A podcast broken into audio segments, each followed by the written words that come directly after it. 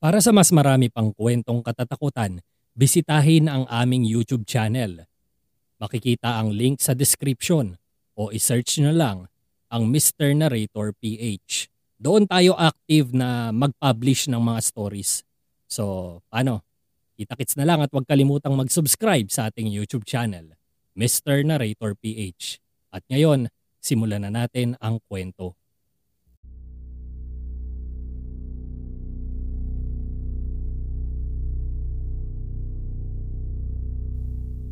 Marahil karamihan naman sa atin ay naniniwalang may mga pangyayari sa mga punerarya na hindi maipaliwanag. Mga kababalaghang nakakapagpatindig ng balahibo. Mga kwentong tila sa pelikula lamang napapanood. Tawagin nyo na lang po akong Juris at ang kwentong ibabahagi ko sa inyo ay naganap noong ako ay nagtatrabaho pa sa punerarya na pagmamay-ari ng uncle ko. Helper ako noon sa punerarya ni Tito Basti. Marami namang tauhan noon si Tito sa punerarya. Kumbaga, wala kasi akong trabaho noon kaya kinuha na lang din niya ako bilang helper. Wala naman akong alam noon sa pag-iembalsamo o sa ibang ginagawa nila doon. Basta, tinuturo lang sa akin kung anong gagawin ko. At ayun, parang assistant lang ako nila doon. Ilang araw pa lang ako noon sa punerarya. Okay naman ang trabaho ron, hindi naman mabigat. Hindi ko nga lang alam kung nagkataon lang o marami talagang nagiging kliyente sila Tito. Sa ilang araw ko kasing pananatili ron, ay nasa mahigit sampung patay na ang aming inasikaso. Mabuti na lang talaga at marami ring tauhan si Tito. Kaya kinaya naman namin kahit paano. Noong unang mga araw ay naninibago ko dahil hindi talaga ako sanay na nakakakita ng bangkay na tinatrabaho sa punerarya. Hanggang unti-unti na rin akong nakapag-adjust. Noong una, taga-abot lang ako ng mga gamit. Hanggang sa isa na rin ako sa mga humahawak, bumubuhat at bumibihis sa mga bangkay.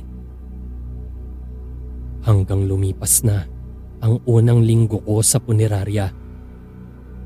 Sa ikalawang linggo ko ron ay hindi na kasing busy ng nakaraan. Medyo relax na kumbaga. Paisa-isa na lang ang mga nagiging kliyente namin. Dahil nahihiya ako kay Tito Basti na wala akong ginagawa, ay minabuti kong maglinis na lang sa punerarya. Walang bangkay noon kaya mas madaling maglinis. Gabi na noon, mga alas nuwebe na. Pinagpapahinga na ako ni Tito pero nagpumilit akong maglinis kaya hindi na rin niya ako pinigilan pa. Habang nababalot ng katahimikan ang buong silid ay bigla na lamang umundat-undat ang ilaw doon. Natigilan ako ng bahagya sa aking ginagawa at tumingala sa ilaw na umuundat-undat. Maya-maya pa ay kusa ring umayos ito kaya bumalik rin ako kaagad sa aking ginagawa. Hanggang makarinig ako ng isang pagsutsot mula sa aking likuran. Mabilis akong lumingon ngunit wala akong nakitang tao ron. Naisip kong baka pinagtitripan ako ng mga tauhan ni Tito na bumalik sa punerarya. Tumawa lang ako at sinabihan ng mga sumusutsot ng akala nyo ba hindi ko alam na pinagtitripan nyo ako? Hala sige, pag kayo tinakot ko baka maihi kayo sa salawal. Sinabi ko yan habang umiiling-iling pero aminado akong nagulat sa pagsutsot at bahagyang natakot. Naulit ang pagsutsot mula sa aking likuran. At paglingon ko ay biglang nawalan ng kuryente. Nabalot ng kadiliman ang buong paligid. Dito na ako mas nakaramdam ng kaba at bahagyang pinagpapawisan ng malamig. Kinuha ko ang lighter mula sa aking bulsa at sinindihan ito upang magkaroon ng kaunting liwanag. pagsindi ng ilaw ay may naramdaman akong sumagi sa likuran ng aking mga binti. Yung sumagi, naramdaman kong parang dumaan yon at malamig ang pagtama nun sa mga binti ko. Mabilis ko yung nilingon at tinutukan ng liwanag ng lighter, pero wala akong nakita ron. Kuya Jojo, Arvin, Mel, hindi kayo nakakatuwa ha? Tigilan nyo itong pananakot nyo! Wika ko sa hangin, pero katahimikan lang ang sumagot sa akin. Nagpa siya akong lumabas ng silid upang humanap ng kandila. Hindi kasi kayang magtagal ng apoy ng lighter, kaya patay sindi lang ako rito. Nang pipihitin ko na ang doorknob ng pintuan, ay ayaw bumukas nito. Imposible yung malak mula sa labas dahil sa loob ang lock nito. Pinilit kong pihitin ang pihitin to, pero wala talaga. Kuya Jojo, Arvin, Mel, hindi na kayo nakakatuwa ha? Isusumbong ko na kayo kay Tito. Palabasin niyo ako dito! Kukuha ako ng kandila. Pero wala pa ring sagot. Muli kong kinuha ang ibinulsa kong lighter at bago ko pa masindihan ito ay may naramdaman akong sumagi sa aking likuran. Tila may taong dumaan at malamig ang pagtama nun sa aking balat.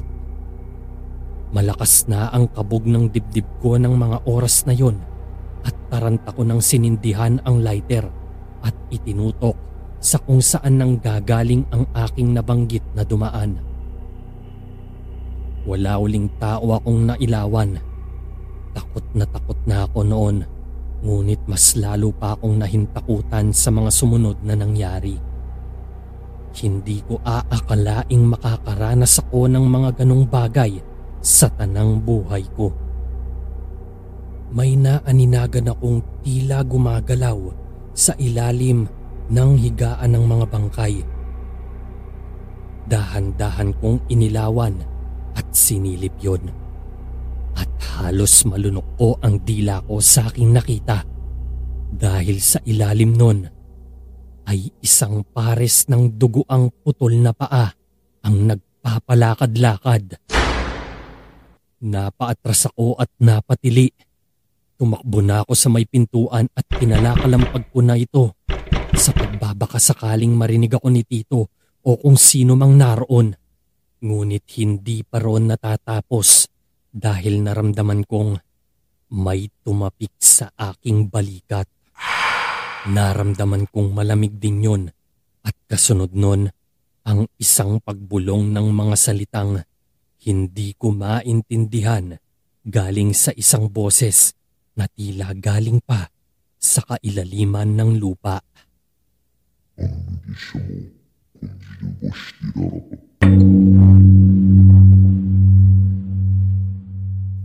Umiiyak na ako noon at halos maihina ako sa labis na takot. Parang gusto ko na lang himatayin noon para hindi na madagdagan pa ang mga nakakatakot na nararanasan ko noon.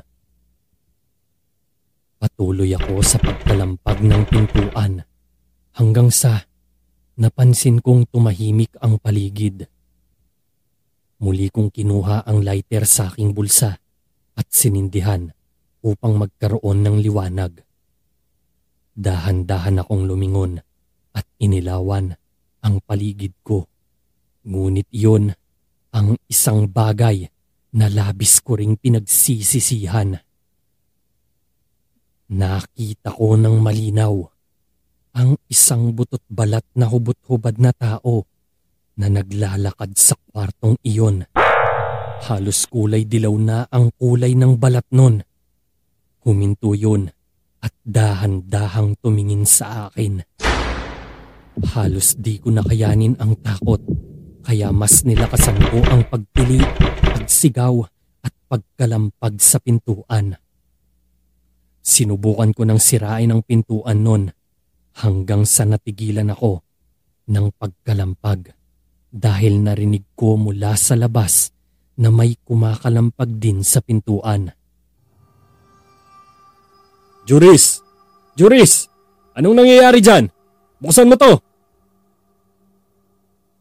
Boses yon ni Tito Basti.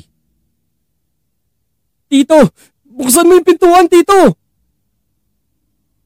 Pakiusap ko rito. Nakalak dyan yung pinto.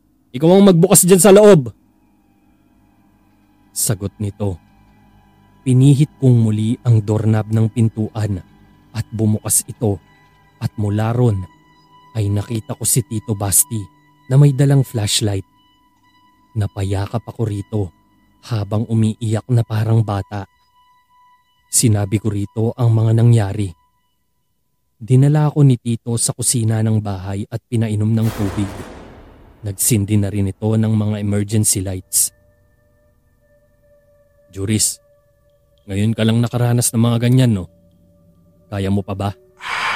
Dito kasi sa punerarya natin, hindi lang yan ang dadanasin mo. Kahit yung mga tao natin dito, nung una ganyan rin, pero nasanay na lang yung mga yon. Mas kailangan nila ang trabaho eh. Kaya makunat na yung mga yon pagdating sa mga nararanasan nilang katatakutan. Si Jojo nga nung mga unang araw niyan, kinuwento niya kung paano bumangon yung bangkay at lumipat sa kabilang higaan. Pero ngayon, si Jojo manhid na. Kung gusto mo dito, Juris, kailangan mong masanay sa mga ganyan. Tandaan mo na bangkay ang ating mga kliyente. Nakatitig lang ako noon kay Tito Basti. Umiling ako at sinabi ko ritong ayoko na. Uuwi na ako. Sumagot ito sa akin. Napag-isipan ko raw. Ngunit buo na ang pasya kong umuwi sa amin. Tumango ito at sinabing nauunawaan niya. Kinabukasan ay bumiyahe na ako pauwi sa amin. Binigyan ako ng pera ni Tito para daw makahanap din ako ng ibang trabaho. At nagpaabot na rin ng kaunting pera para kay nanay. Hindi pa ulit ako nakadalaw kina Tito Basti dahil hanggang ngayon, sa tuwing naaalala ko ang karanasan ko doon, ay nagmimistula yung bangungot sa akin. Kahit pa, anim na taon na ang lumipas mula naganap yun. At wala na akong balak na bumalik pa sa lugar na nagparanas sa akin ng mga bagay na yon. Walang iba kundi sa punerarya ni Tito.